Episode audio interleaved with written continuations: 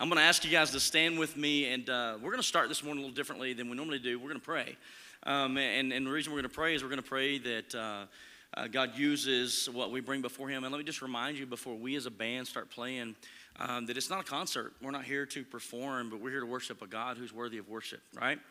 Um, and I was reminded this morning, I, will just let you know, Joey uh, texted us, I think, Christmas Day and said that he lost his voice. I mean, he overdid it um, our candlelight service, and he sounded like this. And uh, so I just kind of started scrambling, and I said, "All right, I'll do it," but I don't like not having enough preparation time, and then I'm fighting the allergy stuff too, so I may not make it through a complete set. So I need you as a part of the band today. Everybody's in the band, all right? All right, so warm up your vocal cords and sing along with us. Let's begin with prayer. Father, we thank you so much for this day. God, we thank you for the opportunity to come into your house. You are worthy of our praise. You're worthy of our worship, regardless of what's going on around us, regardless of whether our voices are strong or weak. Father, you're worthy. And so I pray, Lord, as we make a joyful noise to you this morning, that you would be honored and you would be glorified. We humbly ask it in Jesus' name. Amen.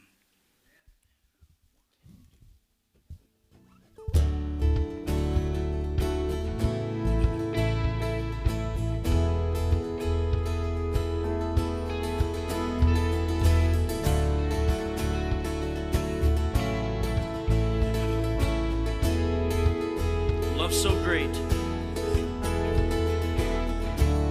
Your love so great, Jesus in all things.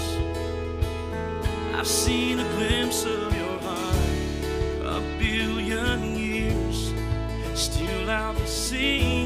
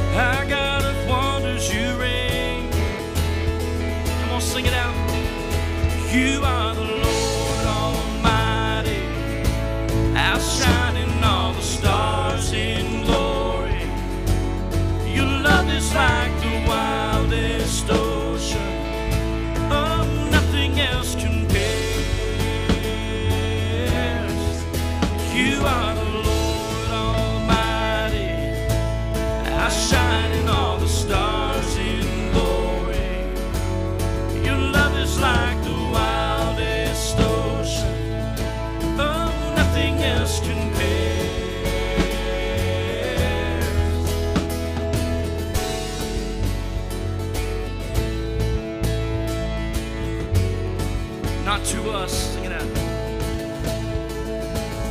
Not to us, but to your name. We lift up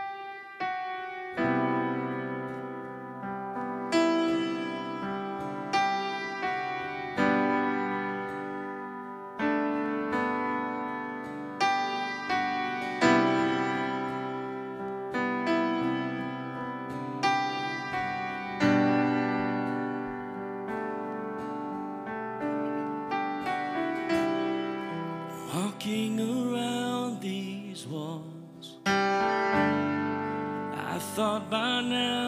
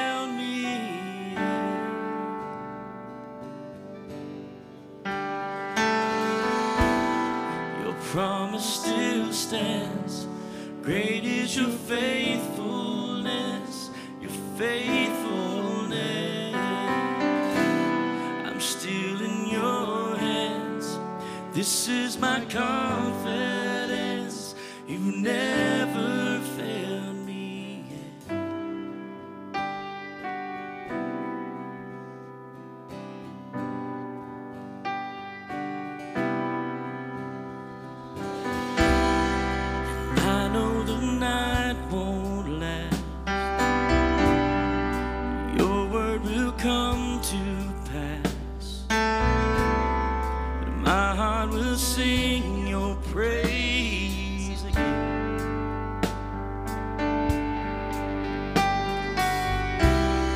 Jesus, you're still enough.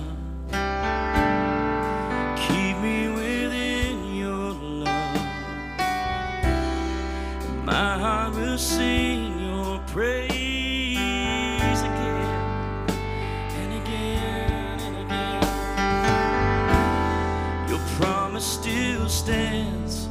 Great is your faithfulness, your faithfulness.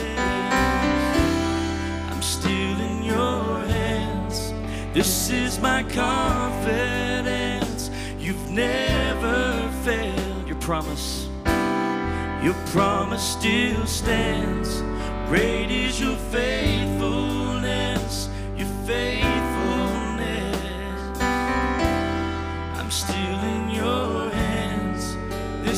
my car.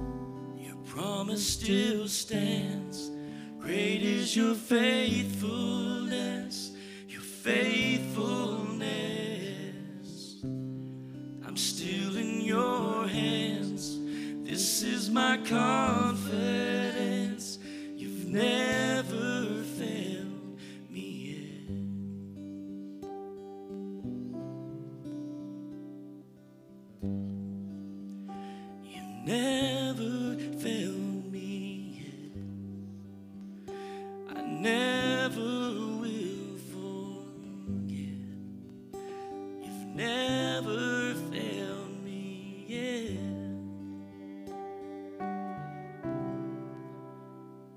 You know, as you consider the holiness of God, the greatness of God, the splendor of His glory, and you just contrast that for a second to us, we are so weak. We are so imperfect. We are so broken. And when we look at His holiness, all I see is our brokenness. And when we we see His, his splendor, I just see our our mess ups. And and I, I think I believe the only reasonable response coming before a God who is worthy of all praise and all honor and all worship is one of humility. It's one of saying, God, here I am.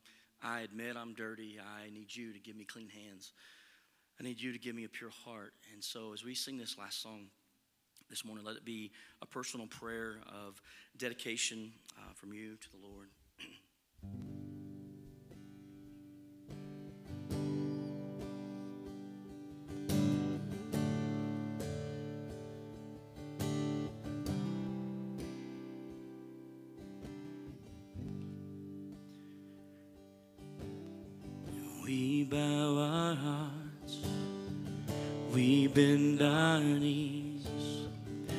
Spirit, come make us humble. We turn our eyes from evil things. Oh, Lord, we cast down our idols. So give us clean hands Give us pure hearts. Let us not lift our souls to another.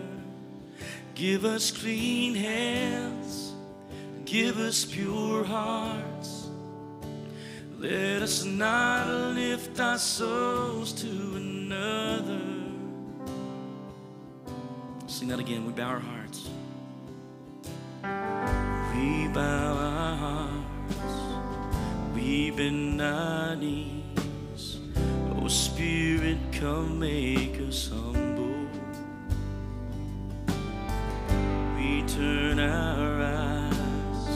From evil things. Oh, Lord, we cast our idols.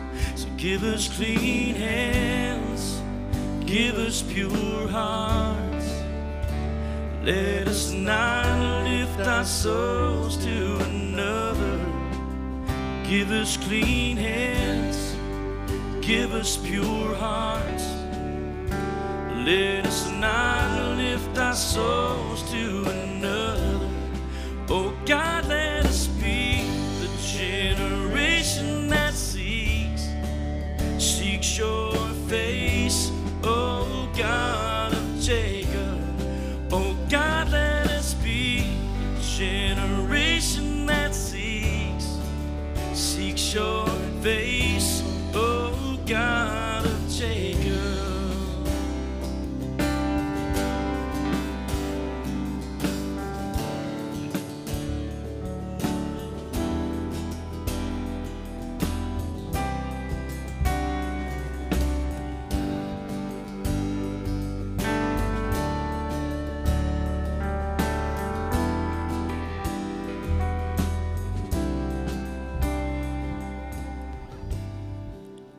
give us clean hands, give us pure hearts. Let us not lift our souls to another. Give us clean hands, oh God, give us pure hearts. Let us not lift our souls to another. Give us clean hands, give us pure hearts. Let us not lift our souls to another.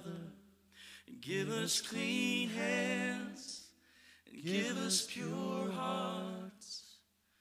Let us not lift our souls to another. Well, good morning.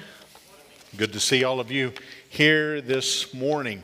Uh, Shane mentioned we had a little change up this week, And uh, as we were discussing yesterday, uh, after we found out Joey wasn't going to be able to be here, we were talking about how things would play out. And I just got to tell you, I volunteered to lead worship this morning. I was a little offended. It went silent. He sat there and said, Well, I've heard you sing. And that, why are you clapping?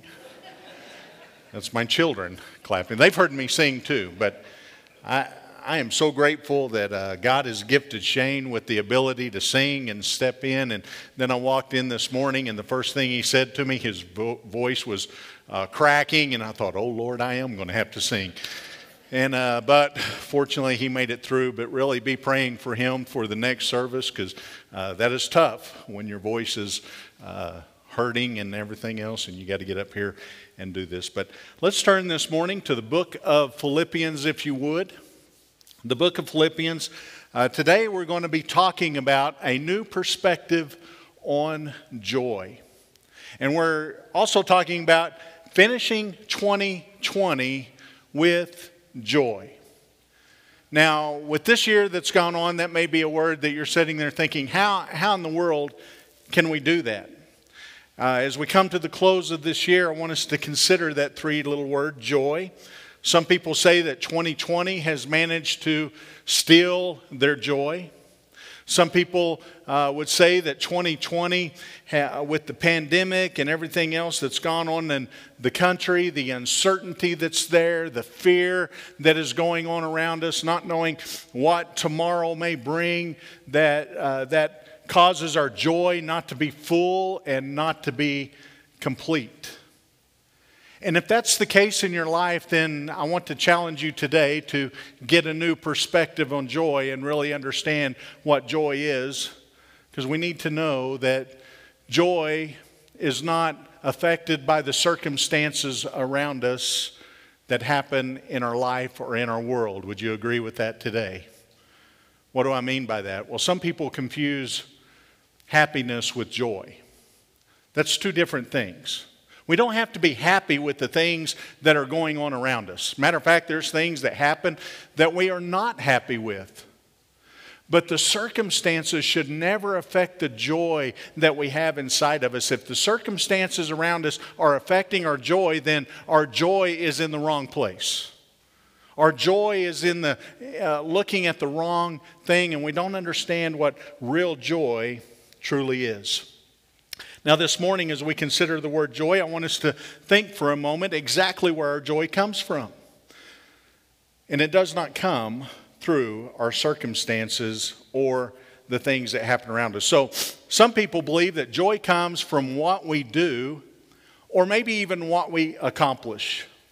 If I do good things, if I do good works, if I build a good resume for myself, then my joy will be full and be complete.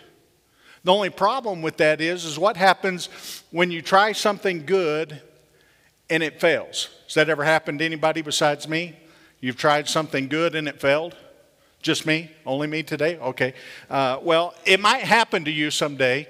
And if it does, and that's where your joy is found in the things that you accomplish, then guess what happens? When you don't succeed the way that you think you are going to succeed, then your joy is going to be gone. Some people think that uh, joy is found in relationships that they have, but what happens when those relationships take a turn and go south? What happens to your joy?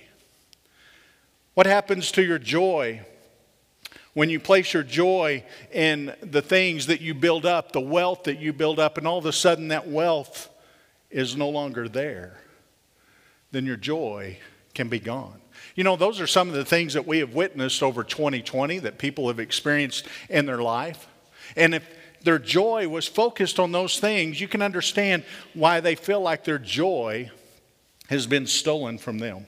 I did a Google search yesterday to find out where we can truly find joy. I mean, if you want to know the answers to life, where do you turn?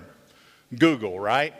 If Google doesn't have the answer, then the answer's not there. That's what some people believe. So I thought, well, let's just see what Google says. And I found it very interesting. The first thing that I saw is if you want to find joy in your life, then pet a pet. You know, pet a pet. I thought, well, that's not bad. And then I started thinking, it's not bad unless your pet's a rattlesnake. Then that wouldn't be a good idea. That could steal your joy, but to pet a pet. The other thing is to dress up in a costume for no reason at all. I think that'd be cool if we all did that for next Sunday. Everybody just dress up in a costume for no reason at all and show up, and that'll bring a joy to other people. I don't know about you, but I thought, where, what are they thinking? This one I love too. Sing out loud. I was singing all weekend, and my daughter finally told me, pick a new song. I liked the song I was singing. It was a very interesting song. I won't sing it for you, it's not appropriate for here today. Uh, so, this one's a good one. Dance. You want joy in your life? Dance. And if you can't dance, just skip around. Again, that might bring joy to other people, but I'm not sure how that brings joy to your life. Um, the next two, or actually the next three, weren't too bad. A little confusing. You want joy in your life? Write a Facebook post. I, I, I'm sure that works. But the next one I really love, and I can do this. You want to find joy in your life? Take a nap. Yeah, that'll bring joy. And then it ties it up with this. After you take a nap, you want to find true joy, eat a cupcake. I, I can do the last two, that might bring uh, some joy. When Paul writes this letter to the church at Philippi, he was in a Roman prison where he was spending time for defending the gospel. Google says you want all these things to find joy. Is that going to be possible if you're in a prison? Is that going to be possible to do those things and truly find joy like Google says? And the answer to that is no. If you're looking for joy where Google said to find joy, let me tell you, those are temporary joys. And they will be gone the first time something bad happens. Matter of fact, you write a Facebook post and you get that first negative comment back on your Facebook post that you were so proud of. What happens? Your joy's gone. And so here's Paul in this prison, and he's got joy in his life. Where did he find his joy? He didn't find his joy in those kind of things. He knew where his true joy came from. And that's what we're going to see this morning. He is writing to the church at Philippi, where Paul did not see a lot of success as we like to define success. The gospel was first preached in Philippi in very interesting circumstances by Paul and Silas. Paul had been called by a remarkable vision that we see in Acts 16:9 to go to Macedonia. And the first person to whom he preached was a lady by the name of Lydia. Now, Lydia was a, a seller of fine purple from Thyatira in Asia Minor. Now, Lydia was converted. That was Paul's, Paul's first conversion in this area. A great way to start off a ministry. And she invites Paul and Silas into the house, takes care of them as they begin their ministry there. And then they ran across a woman who had an evil spirit in her. And this evil spirit gave her the ability to tell the future. And Paul was able to cast this evil spirit out of her. Again, not a bad way to start a ministry. But there was a problem.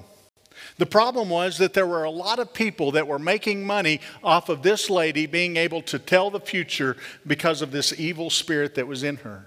And so all these people that were getting rich and wealthy off her got upset with Paul and Silas and they had them thrown in prison. And after being severely beaten and their feet were bound by stocks along with their hands, as they were in this prison, an incredible thing happened. As Paul and Silas began to pray at midnight, the earth began to shake. Hopefully, you know this story. The earth began to shake, and the Bible says that everyone's chains came loose. And here's the amazing thing it was such an incredible worship service that no one left the prison that night. The doors had slung open, the, the chains had fallen off. And yet, God's presence was so much in that place that nobody wanted to leave the horrible conditions that they were in. Uh, you would think that the first thing that would have happened is they would have said, We're free, let's go. We're no longer in bondage, we're no longer bound. We can get out of here. And yet they wanted to stay. And that night, because of that incredible service and the incredible power of God, the jailer that was watching them got saved. The jailer that was watching them gave his life to Christ. And man, there's something that's going on here. I want to be a part of this. And not only that, but he went home and his whole family got saved. The officials then released Paul and Silas from prison. They went back to Lydia's house where they met with the church and encouraged them, and they left. And when they left, this was not a large church, a large congregation.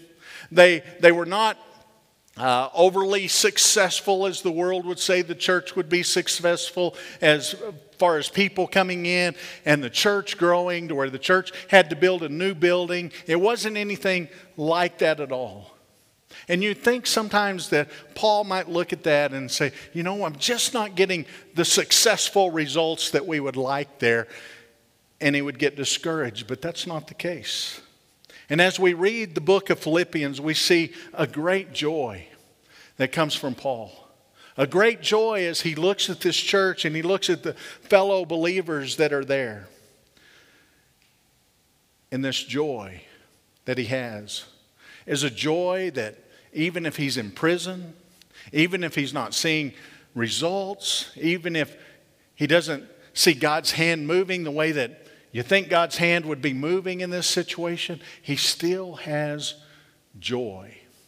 And as he writes this to the Philippians, he is once again in prison. And even through his writing, we see a great joy.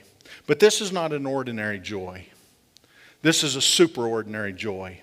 It is the joy of Jesus.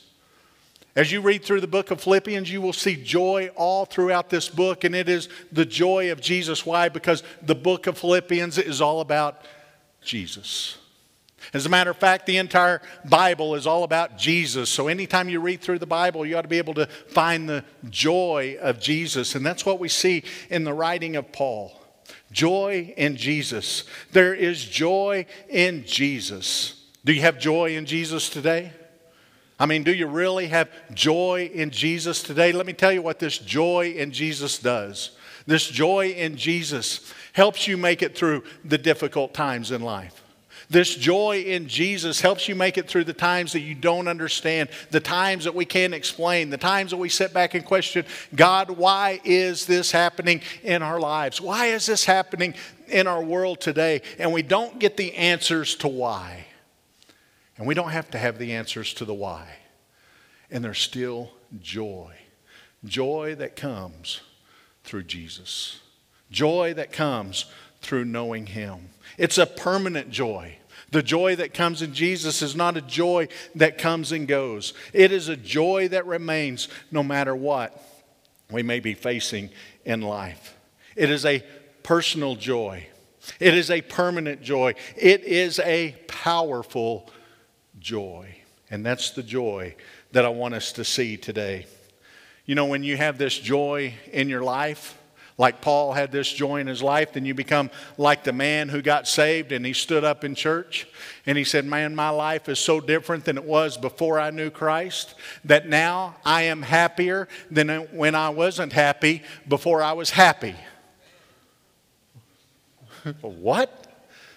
You understand what I'm talking about. It's a joy that comes about, and all of a sudden your life is totally different. And even when you weren't happy before, that joy is still there that brings a happiness that maybe you didn't understand before. You know, Visa says if you want to have joy, spend more. The workplace says if you want to have joy, you need to make more. Our neighbors, neighborhoods say if you want to have joy, you must get more to have joy. And while all these things may be good for a season, they'll bring about temporary happiness, they do not bring about lasting joy in your life. Because everything that this world has to offer will someday fade away. But Jesus will last forever.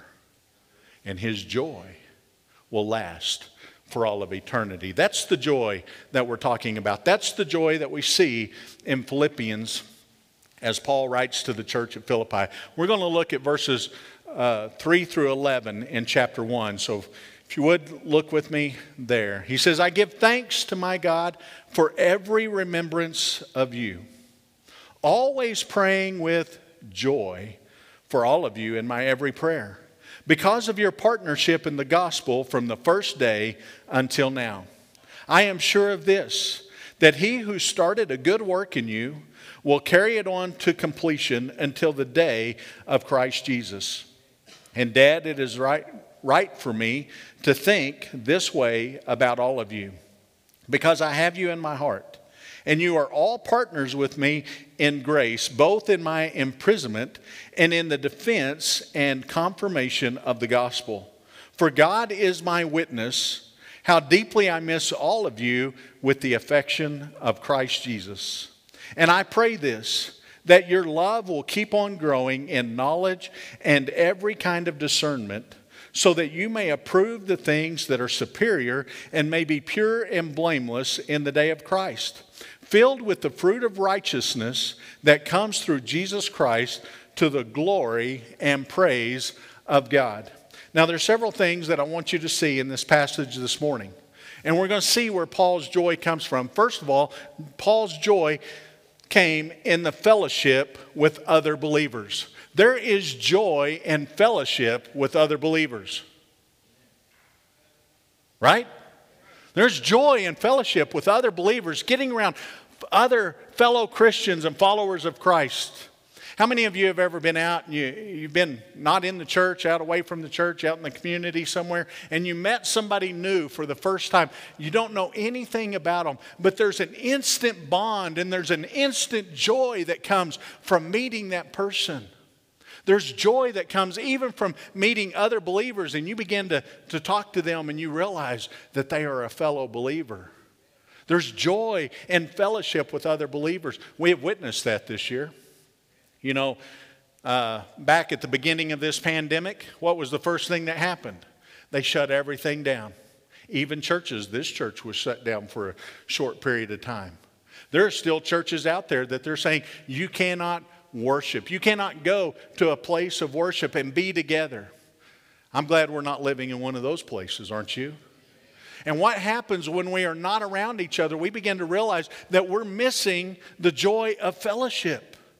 There's joy that comes around being around other believers. And listen, if you don't have a joy of being around other believers, you need to check your heart and where your joy comes from. There's joy in the fellowship. There's joy in coming together and singing together, whether you can sing or not sing. There's joy in that. There's joy in coming together and studying God's Word. Why? Because we have something in common. And that something that we have in common is the fellowship of Jesus Christ. And when we are in fellowship with Jesus Christ, we are now brothers and sisters in Christ. And as brothers and sisters in Christ, we should love the getting together and have joy in getting together and joy in seeing one another and being in fellowship with each other. Paul says, I give thanks for you. I remember you. I'm thinking of you. I want to be with you. I have that joy and that fellowship. He says in verses 7 and 8 that I have you in my heart. Now, this moves a bit deeper in fellowship, for it is possible to have others in our minds without really having them in our hearts. There are some people that I have in my mind that are far from being in my heart. And he's saying, I have you not only in my mind, but I have you in my heart because we have this common bond together. Now, someone said that fellowship is simply two fellows in the same ship. Now, that's not a bad definition, but the word fellowship does have a much deeper meaning than we give it today. New Testament fellowship is more than uh, Kool Aid and cookies, it's more than coffee and donuts. It's more than all the things that we come together and we just eat and fellowship together. This New Testament fellowship is what the church has in common. And we're going to look at this and see a little bit more what they had in common. But if you want to know, if you have this kind of fellowship, you can ask yourself the question of how much do you miss it when the church is not together? How much do you miss it when you cannot, for one reason or another, be around other believers? Or how much do you miss it when you just decide, you know, I, am good on my own? You know, we weren't designed to be alone. We were designed to be together. We were designed to invest in others and to build into others. And I want to tell you, every time that I see you, it is an encouragement to me. And I hope that it's an encouragement to you as you see other believers. And it doesn't just happen in this place. How many of you, when, you, when you're out in the community and you see another church member that just by seeing them, even if you don't speak to them, you see them at a distance, it just does something inside of you. You know what I'm talking about? It's that joy of fellowship. The joy of fellowship because of that common bond that we have with one another. Not only is there joy in fellowship, but there's also joy in prayer. Look what he says in verse uh, 4. He says, Always praying with joy for all of you in every prayer. Always praying with joy. Now, sometimes our prayer for other believers, we're praying for them because they have a need in their life. And sometimes we're not thinking about being able to pray with joy, but really, it is a joy to be able to pray for other believers when they are in need. But it is also a joy just to pray for other believers because they're coming to our mind, because we're thinking of them and they're in our heart. Do you ever just sit down and pray and say, God, I thank you for this person that is in my life? God, I thank you that you have placed them in my life and the joy that I have of knowing them and being in fellowship with them. I tell you what, that'll lift up your prayer time. You begin to pray for people that are in the church with you, people that you know, other believers in Christ, some that aren't in this church, but are in the, the body of Christ together. Maybe they're serving in other parts of the world, and maybe they're just living down the street from us. And we just begin to lift them up in prayer. And there is joy in praying for others in the body of Christ. Joy in just lifting them up. I want to challenge you this week. Just let God place people's names on your mind. Just lift them up in prayer and look at the joy that it brings. And how many of you have had somebody say, You know, I've been praying for you. Nothing's going on in your life, but they just say, Man, I've been praying for you. And the encouragement that that brings. It brings encouragement when we are struggling, but when we don't have things that we're struggling with, it really brings encouragement to know that others love us and are thinking of us and are lifting us up in prayer and the joy that that brings. Paul's prayer for them was filled with thanksgiving and joy. And this isn't the only time that Paul speaks of this. He tells the church at Colossians, We always thank God when we pray for you. Colossians 1 3. And he tells the Ephesians church, I have not stopped giving thanks for you, remembering you in my, re- my prayers, Ephesians 1 16. And it's not only just churches Paul prays this way for. When he writes to Timothy, he says, I thank God as night and day, I constantly remember you in my prayers. And he informs a friend named Philemon, I always thank my God as I remember you in my prayers. There was joy in his prayers. Sometimes we look at prayers as, and that's something I got to do today. I, if I, you know, if I'm going to be right with God, I got to spend time praying, right? I mean, but, and so we do a quick prayer. You know, let, us go ahead and get that prayer over with. Some of us do it in the morning, just get it over with, get it behind us. Some people do it at night just because now it's coming to mind, and I better do that before I go to bed. Make sure I said my prayers today. That's not joy in prayer. That's duty in prayer. And that kind of takes the joy out of praying. But it's when we sit down and we say, God, I just want to spend time with you. And, and God, today, as I'm spending time with you, would you bring names to my mind, people that I can pray with joy for in their life? Then notice that there's also joy in discipleship. Joy in discipleship. They had a common goal when they came together. They had a common goal, and that goal was Jesus Christ. But in verse 5, he says, Because of your partnership in the gospel from the first day until now. What was the common goal besides Jesus? The common goal was spreading the gospel, sharing the gospel of Christ with other people, taking the command that Jesus gave us to go and make disciples in all of the world seriously.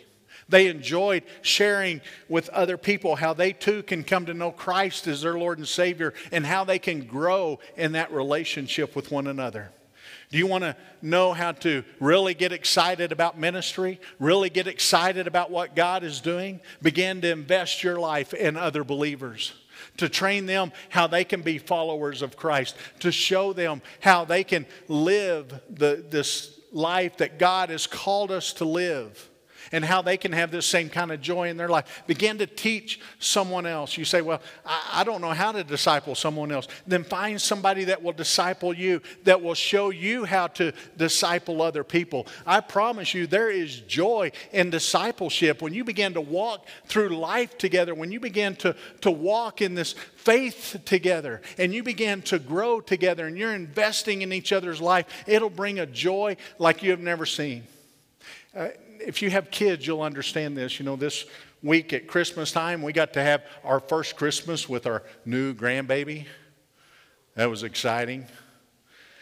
And we were taking the family pictures, which was not so exciting. But we did it. No, it was good, actually. We're kind of having fun.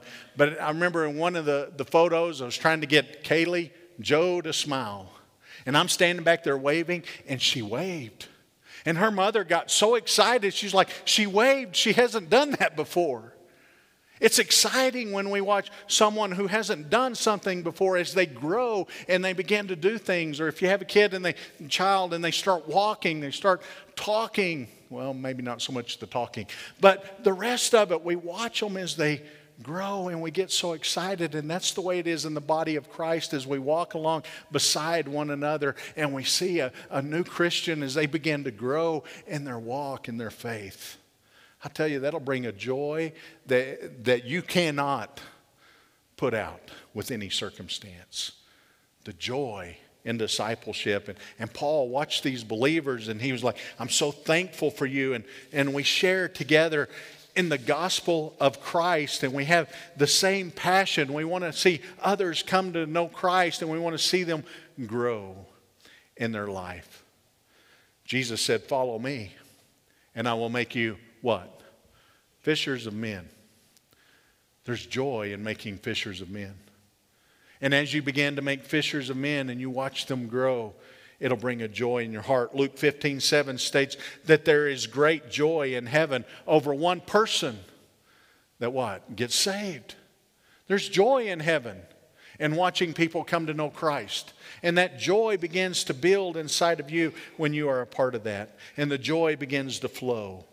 Reaching the lost brings a far reaching effect and training others how to grow up in their faith. And then there is also joy in confidence. Paul is very confident in this writing, and notice what he says in verse 6. He says, I am sure of this. That means that I am confident of this. I am certain of this. I am so certain that he who started a good work in you will carry it out on to completion until the day of Jesus Christ. I am certain. We consider the confidence that Paul had and how this confidence brought about joy. We see all the time people putting too much confidence in an individual, or they put too much confidence in a program. And I want to tell you today if you're putting your confidence in any individual other than Jesus Christ, eventually you will be disappointed. No matter how much you think of that person, no matter how highly you think uh, that person should be placed on a pedestal, I promise you that pedestal eventually will come out from underneath them. They will fall and you will be disappointed. And if you put your uh, confidence into any kind of program in a church or anything else, eventually that program is going to let you down. It is our confidence in Jesus Christ that matters. Because guess what? Jesus Christ will never let you down. You place your eyes on me, you will be disappointed. You place your eyes on Christ, you will never, ever be disappointed. And that's exactly where Paul's confidence was. His confidence was in Jesus and the works of Jesus Christ. His confidence was in that which Christ started, which is that salvation that's at work in us. And that salvation is going to be carried through, and Christ will see it through until the end. Paul was in effect saying, uh, Don't worry, you can't fail in Jesus. That's some good news, isn't it? I think that's a great way to end 2020. You cannot fail in Jesus. I think it's a great way to start 2021. You cannot fail in Jesus, no matter what happens in the world around us.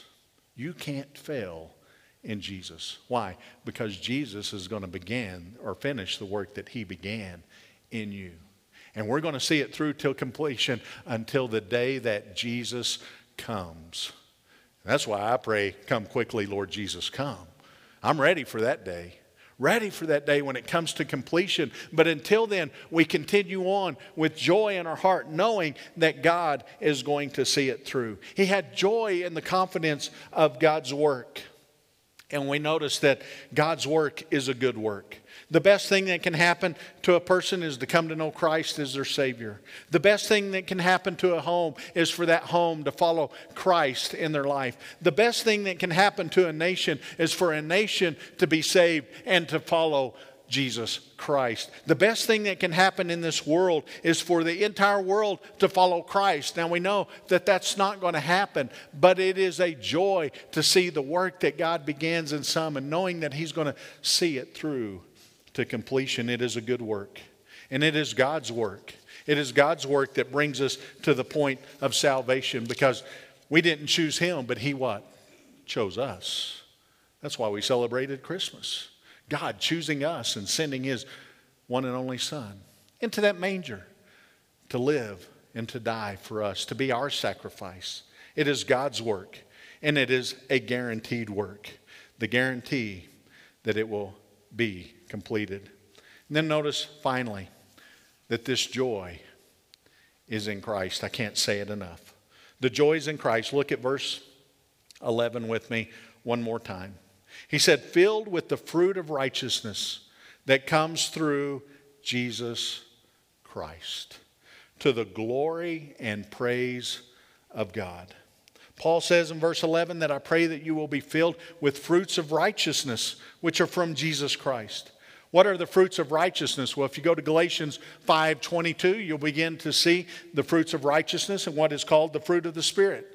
The fruit of the Spirit is love, joy, peace, long suffering, kindness, goodness, faithfulness, gentleness, self control. Against such things there is no law. And those who are, Christ, are in Christ have crucified the flesh with its passions and desires. If we live in the Spirit, let us also walk in the Spirit. Notice that the fruit of the Spirit is love first, second is joy. Joy comes right after love. I don't think that's by accident that it's the second fruit that we see in the fruit of the Spirit. The fruit of joy comes through knowing and loving Jesus Christ. And that brings about joy in our life, all through Jesus. If your joy is anywhere else, you will eventually be disappointed. If your joy is in Christ, then that joy will last. That joy will be there no matter what the circumstances, no matter what's going on. So I ask you today do you have that joy, same kind of joy that Paul had? Do you have that joy in your life that comes through that personal relationship with Jesus Christ? If you don't have that joy today, then, then today, the last Sunday of this year, I think is a great day to begin to examine your heart and say, God, I, I don't have that joy, but today I want that joy. Today, I want that joy. I want to end this year with that joy, and I certainly want to begin next year with that joy. Let's pray together. As your heads are bowed and your eyes are closed, I want you just to take a moment and spend this time with God. And I want you to examine your life today, examine your heart. Do you have the joy of Jesus Christ inside of you? Today, you may be saying, I don't have that joy, but today I want that joy. How do I get it? It's very simple. Today, just open your life to Him and step out in faith and say, God, today I give my life to you. I don't want to be in control. I don't want anything around me to be in control, but I want you to be in control of my life from this point on. I surrender my life to you. Father, I thank you today for the joy that comes from knowing Jesus Christ as our personal Lord and Savior.